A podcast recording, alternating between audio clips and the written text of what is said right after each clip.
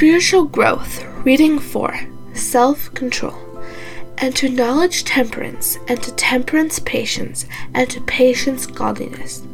The Word of God clearly tells us that we are saved by grace through faith in Jesus Christ. The Word of God also teaches that where there is faith, there should be found good works, and that good works are included in obeying Christ. It has been the studied plan of the devil from the very beginning to plant seeds of sin in the human body, in this way corrupting our minds with sin. Satan works in such a way that the higher powers of our beings shall be subject to the lower powers of the body. When the lower powers of the flesh begin to rule, one acts in a way that forsakes godly reason. As a result, a person becomes a slave of himself because he became subject to the dictates of the flesh. The body should be servant to the mind and not the mind to the body. The plan of salvation shows us that the only way to suppress and overcome sin, and finally overcome the devil as well, is to practice temperance or self-control. Our Savior, at the beginning of His ministry, showed us that the only way to be successful in spiritual life is to be temperate in all things. Even when He was dying on the cross, He was temperate. It is written, "And the soldiers also mocked him, coming to him and offering him vinegar."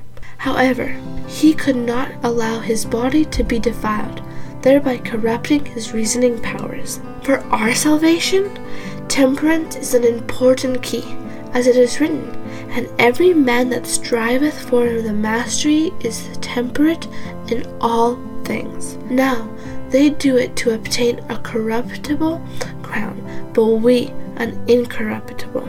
I therefore so run, not as uncertainly, so fight I, not as one that beateth the air, but I keep under my body and bring it into subjection, lest by any means, when I have preached to others, I myself should be cast away. Man can reach an eminence of, in self-control and dignity that will raise him above the slavery of an appetite and passion, where he can stand before God as a man, his name written in the books of heaven.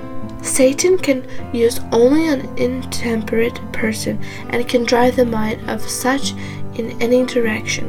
Through intemperance, some sacrifice on half and others two-thirds of their physical, mental, and moral powers and become playthings for the enemy. Results of intemperance. The world is corrupt and full of violence, sickness, crime, and more. If you would trace the driving force behind all this, you would find it to be the lack of temperance, of self-control. As the Spirit of Prophecy states, intemperance is at the foundation of the larger share of the ills of life. It annually destroys tens of thousands. We do not speak of intemperance as limited only to the use of intoxicating liquors, but give it to a broader meaning, including the hurtful indulgence of any appetite or passion. Temperance in all things. Temperance in all things of this life is to be taught and practiced.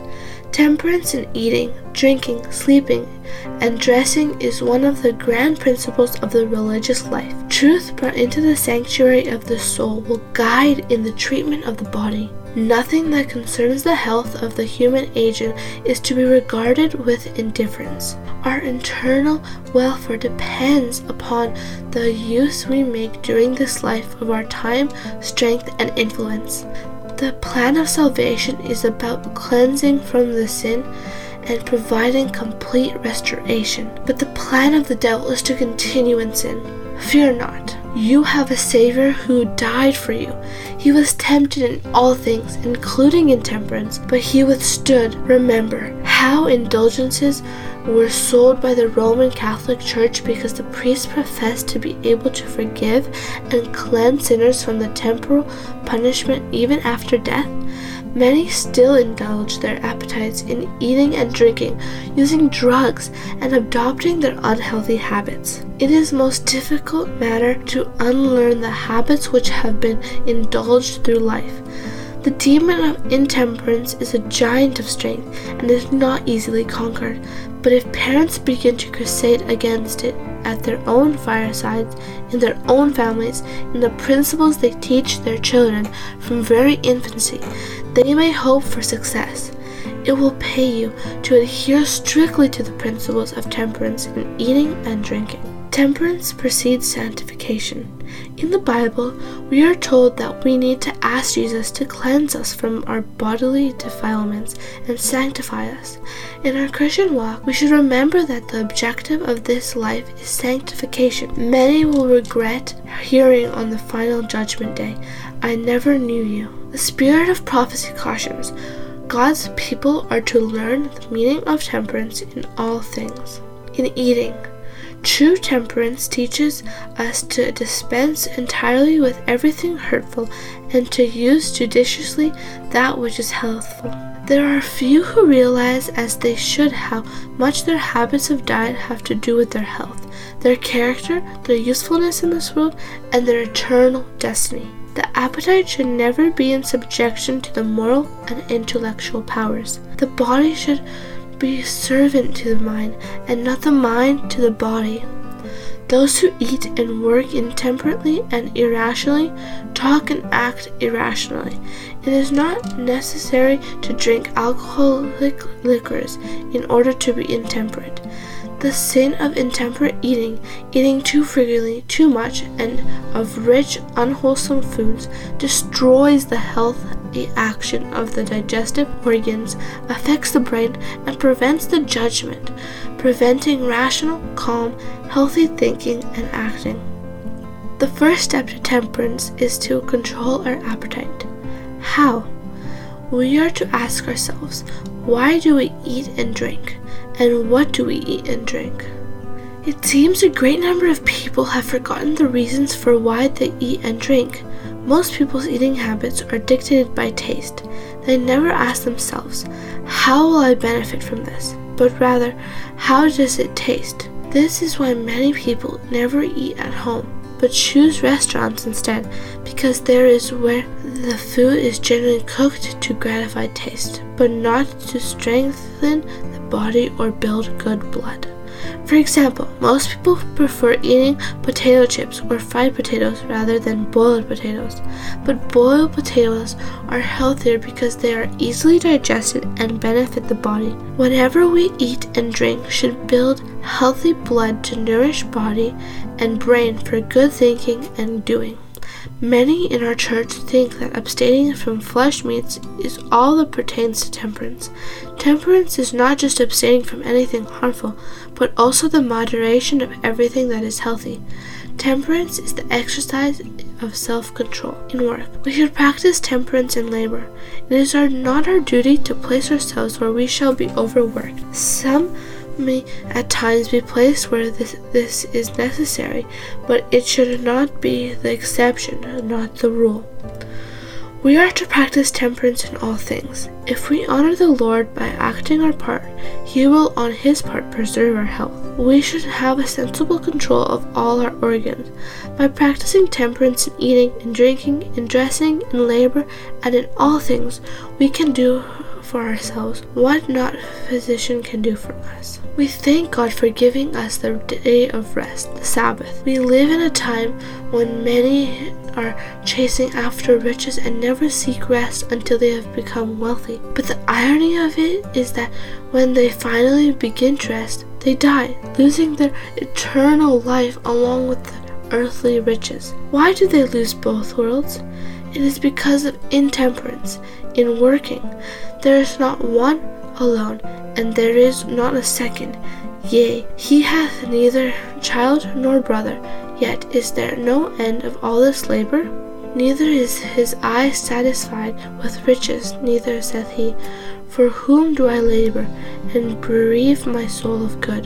This is also vanity, yea, it is a sore travail. In dressing, in all aspects of the dress should be healthful. Above all things, God desires us to be in health, health of body and soul. We are to be workers together with him for the health of both soul and body.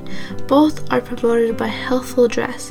It is it should have the grace, the beauty, the appropriateness of natural simplicity. Christ has warned us against the pride of life, but not against its grace and its natural beauty. Another cause of disease today is being improperly dressed. People have become slaves of fashion. Today's fashion knows no weather. Most clothing doesn't adequately cover the limbs and remains exposed to the heat or cold. The result is sickness. Few realize that whatever they wear affects their physical, mental, and spiritual health. Satan is tirelessly working to corrupt the food and clothing industries, and in them he opens up an opportunities for self-gratification and profit so that Christians completely forget about the end of the world. Temperance is a principle of the religious life. Temperance in all things of this life is to be taught and practiced.